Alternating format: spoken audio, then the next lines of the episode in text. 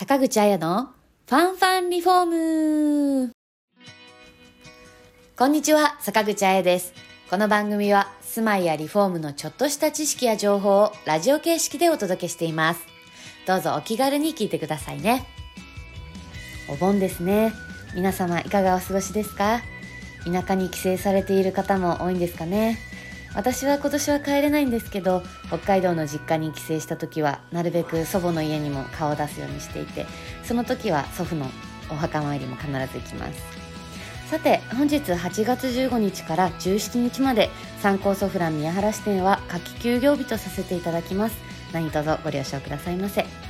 では本日のトピックスムクフローリングの種類パート1です。お聞きください。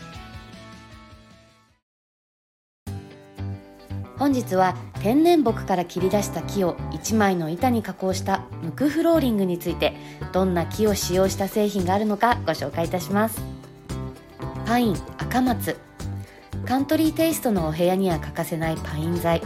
針葉樹のため節が多く年輪がはっきりとし肌目が粗い。経年変化を経て深みを増すパインは普遍の人気です。他のムクフローリングと比べると少しお値段がお手頃。パインは柔らかな素材ですので歩行感が優しく小さなお子さんや年配の方のお部屋にもいいですね。杉日本の家屋でよく使われている木材の一つで和風建築によく合う。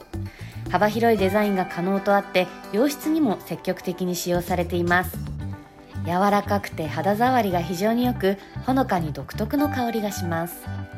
ヒノキ国産のヒノキは日本を代表する高級材です。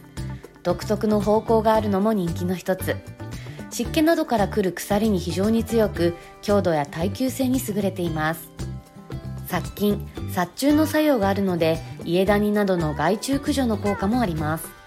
節の有無で価格が大きく変わるのも特徴的。チェスナット栗。非常にはっきりとした木目で力強い印象が特徴的。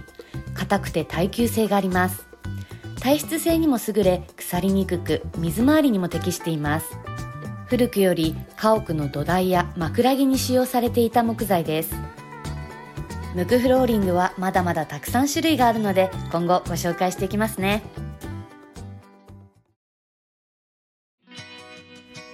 いかがでしたか？いいね、コメント、チャンネル登録してもらえたら嬉しいです。リフォームのご相談は0120-150-770参考ソフラン宮原支店までお気軽にご連絡ください。お得な情報がいっぱいの参考ソフランリフォーム公式 LINE のお友達登録もぜひよろしくお願いします。それではまた、See you next week! Bye!